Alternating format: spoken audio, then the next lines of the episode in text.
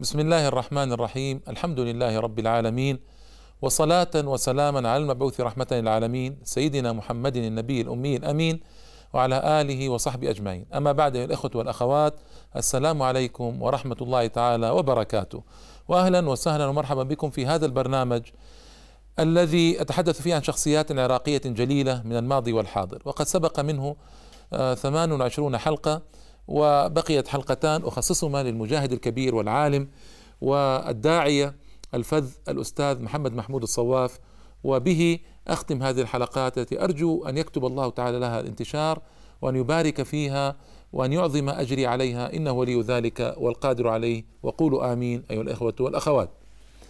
الأستاذ محمد محمود الصواف آه، ولد في زمن صعب وقد سبق أن صدرت الحديث عن زمنه في حلقة الأستاذ البدري عبد العزيز البدري حلقة خاصة. فلا أعيد ذكرها وذكرت أن العراق كان تابعا للعثمانيين. ثم آه، احتله الإنجليز. ثم آه، سار عليه أشياء وأحوال كثيرة جدا آه، إلى أن جاء انقلاب الشيوعيين عبد الكريم قاسم. ثم انقلاب عبد السلام عارف. ثم انقلاب عبد ثم جاء عبد الرحمن عارف أعني أخوه. ثم بعد ذلك جاء انقلاب البعثيين وحصل ما حصل. الأستاذ صواف عاصر ذلك كله تقريبا. وما هو تقريبا؟ عاصر ذلك كله حقا. آه، ولد سنة 1333 سنة 1915 يعني إذا عاصر نهايات الدولة العثمانية.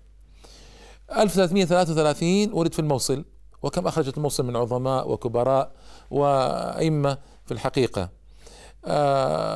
1333 1915 آه، توفي سنة 1992 1413 فهو بالتاريخ الهجري عاش 80 سنة و78 سنة بالميلادي. فمدة طويلة بارك الله له في عمره كما عاش تقريبا الأستاذ الكبير محمود شيخ خطاب ممن ذكرت حلقته آه، أو حلقتيه قبل ذلك. الأستاذ آه، يعني ولد لأبوين كريمين محبين للدين وكانت عائلته تعمل في الصوف لذلك لقب بالصواف. ووجهه أبوه مبكرا لطلب العلم والدراسة على المشايخ فكان يذهب في الصباح إلى المدرسة وفي المساء على مشايخ يدرس كان له مشايخ مثل عبد الله النعمة ومشايخ آخرون. ونشأ من صغره على حب الإسلام وعلى التضحية لهذا الدين من أجل هذا الدين وعمل كل ما يستطيع أن يعمله من أجل هذا الدين. وكان يحافظ على الصلوات في وقت مبكر وكان كثير من الناس لا يصلون آنذاك.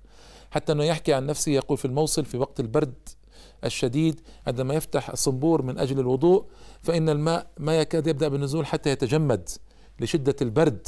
مع ذلك كان يتوضأ ويصلي رحمه الله تعالى. كان هذا غريبا على شباب زمانه كما هو معلوم من الدراسات التاريخية لتلك الحقبة. هذا الرجل الكبير عاش في بداياته في العراق عاش في زمن صعب متقلب آه، الاحتلال آه، أواخر الدولة العثمانيه ثم الاحتلال البريطاني ثم المشكلات التي جرت وثورة رشيد علي كيلاني ثم عبد الكريم قاسم كان يمتاز بالصبر والحكمة والتخطيط للعمل في الحقيقة وكان يمتاز بالهدوء النسبي. وإلا هو كان يتفجر حماسا. ونذكره كان في التلفزيون السعودي يأتي بعمامته الضخمة وبصوته الجهوري ويتكلم بقوة وحماسة وقد قارب يعني السبعين بل جاز السبعين ويتكلم كأنه أحد الشباب بقوة وعظمة. وكان رحمة الله تعالى عليه متحمسا جدا. لكن هذا الحماس يلجمه بالحكمة والانضباط وكان هذا معلما واضحا في حياته رحمه الله تعالى.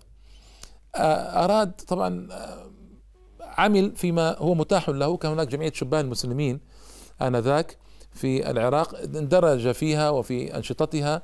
آه، ما يستطيع أن يكون هناك جمعية عاملة للإسلام ولا يكون معهم عمل معهم. آه، تأثر ببدايات الحديث عن الإخوان المسلمين وما كان يرد عليه من أخبارهم في مصر. أراد أن يؤلف جمعية على غرارها ويسميها بالإخوان المسلمين أيضا ما سمحت له السلطة. بدعوى أن هناك جمعية في مصر مسجلة ما يعيد التسجيل في العراق بالجمعية نفسها. فأنشأ جمعية قريبة منها ومن أفكارها وهنالك هيئ ليذهب إلى مصر. أراد أن يذهب. الله سبحانه وتعالى يعني قدر في قلبه حب مصر والذهاب إليها. طيب ماذا يعمل بالنفقة؟ وجد أنه لا يستطيع أن يذهب. آه فتحول نظره إلى مكتبته أراد أن يبيعها. بدأ باع باع تفسير الشوكاني بنصف دينار آنذاك. ثم باع مكتبته كلها بسبعة دنانير. وجد أن الدنانير السبعة هذه ما تكفي لأن يذهب إلى مصر فظل في العراق صابرا محتسبا. يعني ماذا يصنع؟ ظل في العراق ونشط واجتهد وعمل فيما هو المتاح له. بداياته الحقيقية في الدعوة والعمل المتواصل والمنظم الحركي الدعوي كان عندما ذهب إلى مصر وتعرف على الأستاذ البنا رحمه الله تعالى. ذهب على مصر إلى مصر في مدتين لأن تخلت الحرب العالمية ورجع ثم رجع مرة أخرى. آه، هناك تاجر اسمه طه الصابنجي جزاه الله خيرا علم برغبته في الذهاب فأعطاه هو وتسعة معه كانوا عشرة طلاب منحة دراسية للقاهرة. 1943 وأكمل دراسته في الأزهر بنصف المدة. في ثلاث سنوات استطاع أن يحصل على شهادة العالمية وشهادة في القضاء وكان هذا عجيبا. لذلك قال له المراغي المشهور شيخ الأزهر عبد الله المراغي آنذاك قال له يا بني أنت عملت ما يشبه المعجزة وكان من أكبر صفات الأستاذ الصواف الحماسة والهمة والدأب والذكاء المتوقد فاستطاع أن يحصل على الشهادة وما حصل عليه في نصف المدة التي يحصل آه، عليها آه، على الشهادة أمثاله. والتقى هناك أستاذ البنا وتأثر بما سمع منه. ومن الحوادث اللطيفة كان هناك شاب اسمه محمد عبد الحميد أحمد. هذا كان يلقب بأبي الجامعيين في مصر لأنه كان من أوائل كان أول ما هو من أوائل كان أول طالب جامعي صدع في جامعة القاهرة بالإسلام بقوة وابتدأ صلاة الجماعة وابتدأ الدعوة إلى الله والأذان في الجامعة أول من أذن في الجامعة محمد عبد الحميد أحمد ما شاء الله سيرته عطرة. المهم كان قد ذهب إلى العراق جلس أربع سنوات تدريس عاد بتقرير سلبي. وذكر هذا التقرير أمام آلاف الناس اجتماع عام. أن العراق ليس له مكان في دعوة الإخوان وأن العراق صعب وأوضاعه صعبة وأحواله صعبة والفساد استشرى فيه. الصواف ما عجبه الكلام. أخذ مكبر الصوت وطلب التعليق فعلا علق وقال أبدا هذا كلام غير صحيح وكلام يائس. سيكون العراق إن شاء الله موطنا للدعوة وللعمل هكذا كان متفائلا وتفاؤل صاحبه آه، في مدد مختلفة من حياته آه، أو طوال حياته حقا كان التفاؤل يصحبه رحمة الله تعالى عليه وقابل البنا هنالك وأخذ البنا البيعه عليه بانتساب دعوة الإخوان وصار من ذلك الوقت عضوا في جماعة الإخوان المسلمين. ما اكتفى باللقاء بالبنا قابل الأستاذ أحمد أمين الأديب المصري المشهور قابل محمد أحمد محمد الفقي المسؤول عن أنصار السنة في في القاهرة قابل علماء الإسلام ووعاظ الإسلام ودعاة الإسلام في مصر واستفاد من وقت ايما استفادة وكان ذلك آخر لقاء له بالبنا في القاهرة واستشهد البنا بعد ذلك والقصة أليمة ومعروفة. عاد إلى العراق عاد إلى العراق لينشئ الجمعية جمعية الأخوة الإسلامية. مشهورة جمعية الأخوة الإسلامية في العراق. هذه طبعا هي هي جمعية الإخوان المسلمين. عاد لينشئها ويجعل رئيسها الفخري هو أمجد الزهاوي الشيخ العظيم الذي ذكرت سيرته من قبل. وكان للأستاذ الصواف رحمة الله تعالى عليه أكبر الأثر وأعظم العمل في إبراز الشيخ الزهاوي ونقله من ما كان عليه من عزلة إلى أن يكون شيخا جماهيريا على وجه عجيب. وذكرت هذا في ترجمة الأستاذ الكبير الشيخ الزهاوي فلا أعود إليه. لكن هناك كلمة لطيفة للشيخ الطنطاوي رحمه الله. قال كان الشيخ الزهاوي مخطوطا فحققه الأستاذ صواف وطبعه ونشره آه، بين الناس. كلام لطيف لطيف جدا. كان كان أنا أقول كان لؤلؤة في صدفها مغلقة اكتشفها الصواف وأخرجها من الصدف وأبرزها للعالمين. فكان الزهاوي في الحقيقة آه، مثلا عظيما للمشايخ عصره رحمة الله تعالى عليه. فتحرك هو حركة عجيبة جدا في العراق. في أواخر الأربعينات والخمسينات. ويا إخوة عمل عملا رائعا. أنا ألخص لكم العمل بكلام الأستاذ الطنطاوي. قال أنا ذهبت إلى العراق لأدرس قبل دعوة الشيخ الصواف. فوجدت أن التدين قليل والحجاب قليل والناس منصرفون عن التدين. ما ما كان هناك دين عند كثير من الناس إقبال على الإسلام يعني ضعيف جدا. قال فلما عدت إلى العراق بعد أن بدأ الصواف دعوته وأثمرت دعوته وجدت الفارق الهائل. وجدت آلاف المستقبلين لي من تلاميذ الصواف وجدت التدين قد انتشر في المجتمع العراقي وهذه ثمرة رائعة للعالم وجهد العالم إذا أراد أن يعمل بعلمه. أما إذا اقتنع العالم بالبقاء في بيته وكتابة الكتب والإفتاء وبدون أن ينزل إلى الناس وأن يقلب هذا العلم إلى عمل وإلى جهد وإلى عطاء فيكون النتيجة أن العالم لا يعمل بعلمه كما ينبغي لا يستفيد الناس من علمه كما ينبغي. الصواف الشيخ العالم الذي صاحب الشهادة العالمية. من الأزهر كان سمى العالمية أن صاحبها عالم. القاضي المؤثر الذي درس القضاء يعني. المؤثر انظروا ماذا صنع في العراق. كيف استطاع أن يعمل؟ لما جاء عرض عليه منصب القضاء رفضه وطلب أن يكون مدرسا في كلية الشريعة. تعجبوا قال القضاء راتب القاضي سبعون دينارا وأنت تريد أن تكون مدرسا بخمسة وعشرين دينارا؟ فصاحب صاحب الهدف العظيم صاحب الرسالة الكبيرة لا يهمه المناصب أيها الإخوة والأخوات. إنما أراد المنصب الأخروي وأراد المنصب الدنيوي الذي يساعده في إتمام عمله كما ينبغي. وهذا الذي جرى على الأستاذ الصواف درس كلية الشريعة. أولا أنشأ طبقة كبيرة من المدرسين والذين صاروا فيما بعد مدرسين من طلبته من كلية الشريعة. ثانيا انصرف إلى الشباب يوجههم الذين كانوا خارج الكلية. يعني تصوروا من تفكيره المتقدم جدا. أنا أنشأ مسبحا. يعني هذه غريبة فعلا. مسبحا يرفه فيه عن الشباب ويعلمهم مع الترفيه ويوجههم ويهذبهم.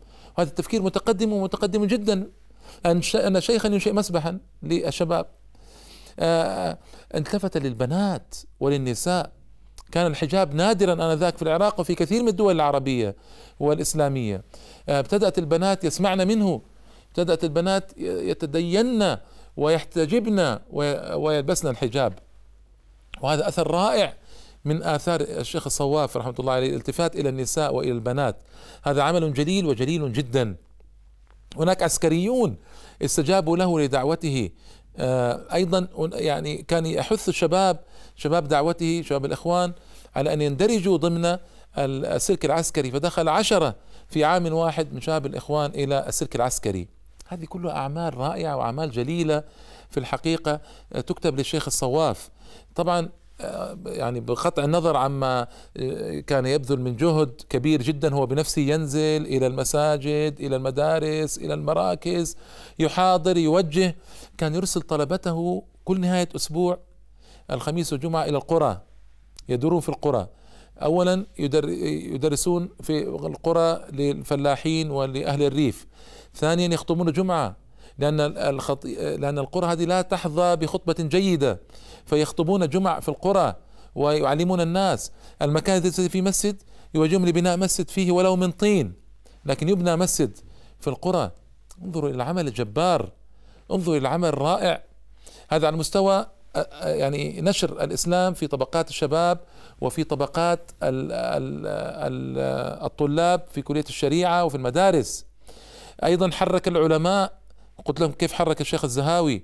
كيف حرك العلماء الباقين ونشر الوعي في صفوف العلماء وفي صفوف المشايخ وفي صفوف طلبة العلم؟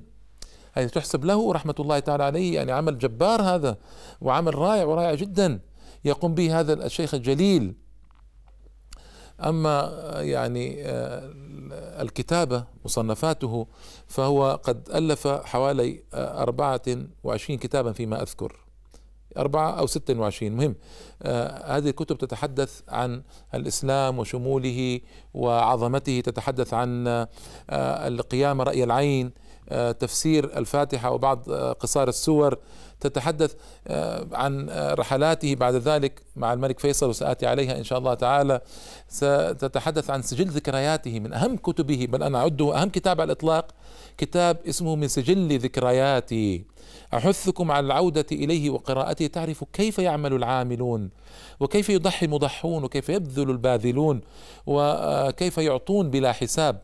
من سجل ذكرياتي كتاب رائع وضخم ومهم جدا جدا جدا لكل من أراد أن يعمل الإسلام ولكل من أراد أن يدعو إلى الله تعالى وليعرف كيف بذل الصواف وكيف عمل الصواف وكيف جاهد الصواف في وقت لم يكن أحد يعمل من المشايخ عشر معشار ما عمل الصواف. هذه نقطة لابد أن تكون واضحة وظاهرة للعيان حتى نعرف كيف جاهد الرجل هذا وبذل وضحى.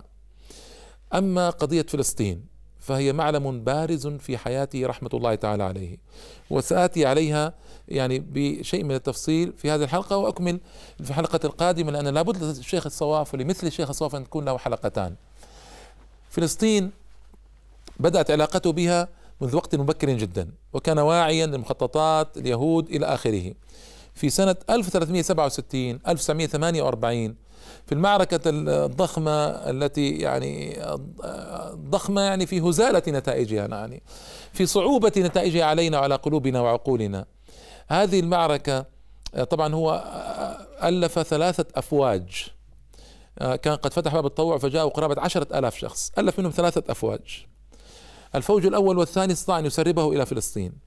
الفوج الثالث منع لكن بذكائه ولباقته وحكمته وحسن تصرفه أرسل الوفد الثالث. كانت الوفود تذهب إلى دمشق أولا ثم تدخل إلى فلسطين.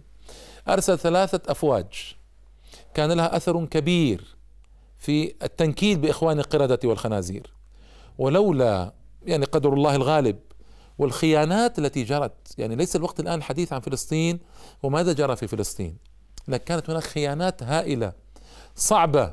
آه، يعني في الحقيقة يندى لها الجبين عم آه، بسبب آه، هذه الخيانات سقطت فلسطين. والا ما كان لفلسطين تسقط ابدا لولا هذه الخيانات صدرت من زعماء وصدرت من عسكريين وصدرت من رؤساء خونة عملاء للأسف الشديد. هذه وقائع يعني يعرفها الناس ربما لا يعرفها الجيل الجديد لذلك أنا ذكرتها له. طبعا بإيجاز وبترميز وإشارة. وفي الإشارة غنية عن العبارة. أيضا آه، عاد وذهب بنفسه في الفوج الثالث. ولكن الأمور كانت أكبر منه رحمة الله تعالى عليه. يقولون عنه إنه كان خمس ساعات يخطب في شوارع بغداد والموصل والمدن العراقية. خمس ساعات كل يوم يخطب. بصوت كان صوته مثل أسد هكذا مثل زئير الأسد رحمة الله تعالى عليه.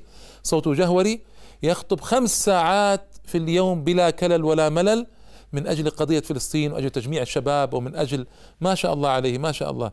طلب منه طلب منه مجاهدون يجمع عشرة أطنان من التمر فقط. فجمع مئة طن من التمور. مئة طن من التمور وأرسلها إلى جبهة في فلسطين. يعني أخوة يعني رجل صاحب رسالة صاحب هدف. لما عاد رحمة الله تعالى كان من رأيه ورأي بعض الزعماء المخلصين وبعض العاملين ألا يدخل تدخل جيوش العربية فلسطين. كان رأي عبد الرحمن عزام ورأي رائع وصائب كرأي الأستاذ الإمام الشهيد إن شاء الله تعالى حسن البنا كرأي الملك عبد العزيز أيضا وكرأي الصواف ألا تدخل الجيوش العربية؟ دخل الجيوش العربية يعني دول أوروبا وأمريكا آه، تتكاتف مع العدو اليهودي. لكن ما سمع الكلام. كان من رأي أن يسلح الفلسطينيون وأن يعدوا وهم الذين يتولون الدفاع ونحن نساعد من الخارج. حتى لا تتألب جيوش أوروبا وأمريكا علينا. ما سمع لهذا الرأي للأسف الشديد وحصل ما حصل ودخل عشرون ألف عسكري عربي ضعيف. ضعيف في العدة والعتاد والعدد آه، ضعيف في معرفة فلسطين بينما كان أكثر اليهود ولدوا في فلسطين وعاشوا فيها أو عاشوا فيها مددا متطاولة يعرفون كل شبر فيها. نحن لا نكاد نعرف شيئا عن فلسطين آه، آنذاك. ودخل هؤلاء الجيوش ليسوا مسلحين بسلاح قوي ليسوا مسلحين بسلاح الإيمان لا يعرفون الأرض فلك أن تعلم اذا حجم الهزيمة المروعة آنذاك الكارثة. ولولا أن الله سبحانه وتعالى أنقذ فلسطين بمجاهدي الإخوان المسلمين من سوريا آه، على راسهم السباعي والشهيد الحي عبد القادر الحسيني وأمين الحسيني ومجاهدي العراق الأبطال ومحمود شيخ خطاب وجماعته والصواف وهؤلاء العظماء لسقطت كل فلسطين آنذاك سنة 67 هجري 48 ميلادي. لكن هذا الذي جرى.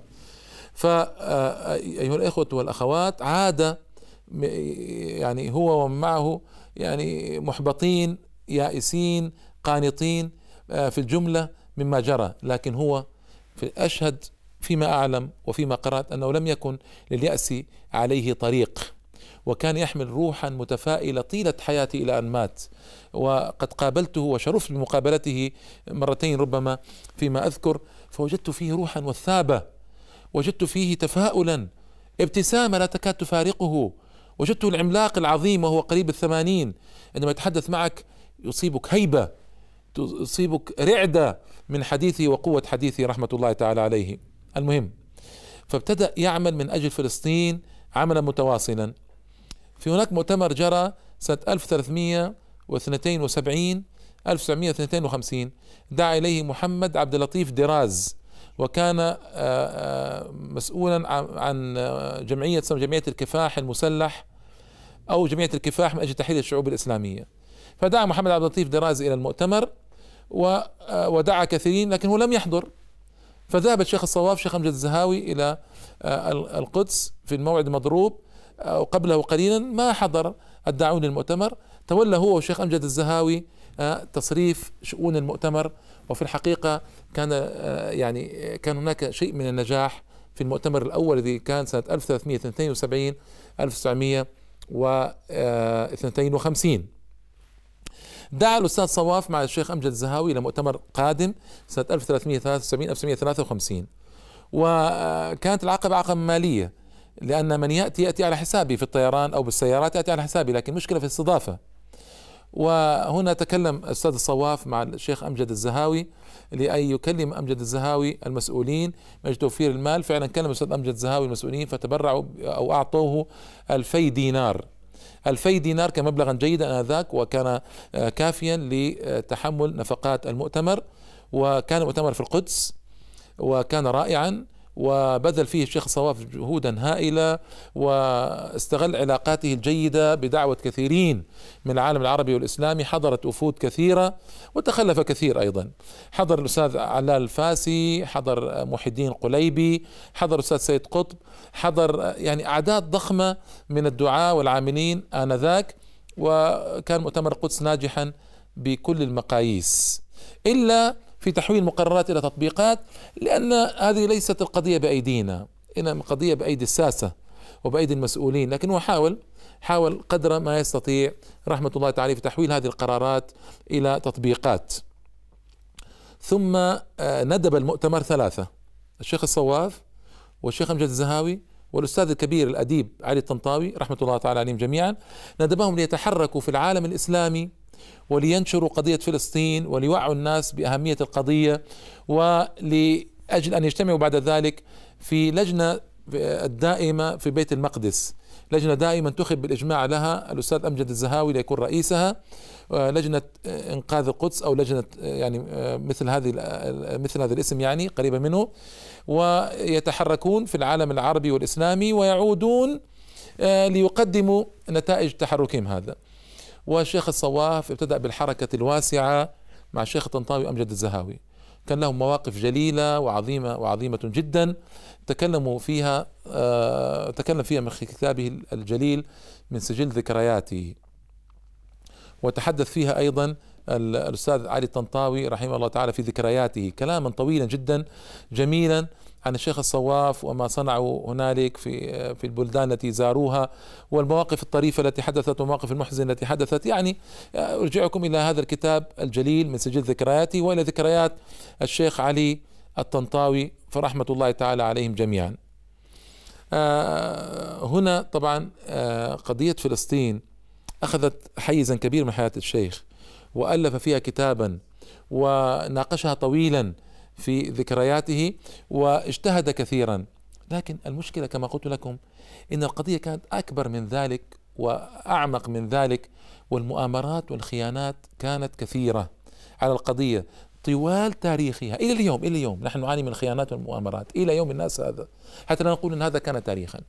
إلى يوم الناس هذا مؤامرات وخيانات صعبة في قضية فلسطين.